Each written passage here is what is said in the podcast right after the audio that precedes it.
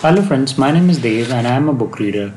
We are reading book Who Will Cry When You Die? Life Lessons from the Monk Who Sold His Ferrari by Robin S. Sharma. Chapter 78 Don't finish every book you start. It is so easy to feel compelled to finish every book you start. A great sense of guilt fills our minds if we do not reach the end of that book we used our hard earned dollars to buy but not every book deserves to be read in its entirety. As Francis Bacon said, some books are to be tasted, others to be swallowed, and some few to be chewed and digested.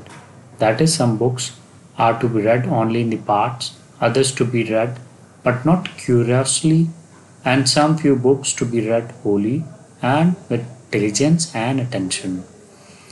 I myself was guilty of feeling the need to read every book I picked up from the beginning to end. I soon found that not only did my reading pile become unmanageable, but I began to enjoy the pastime of reading less.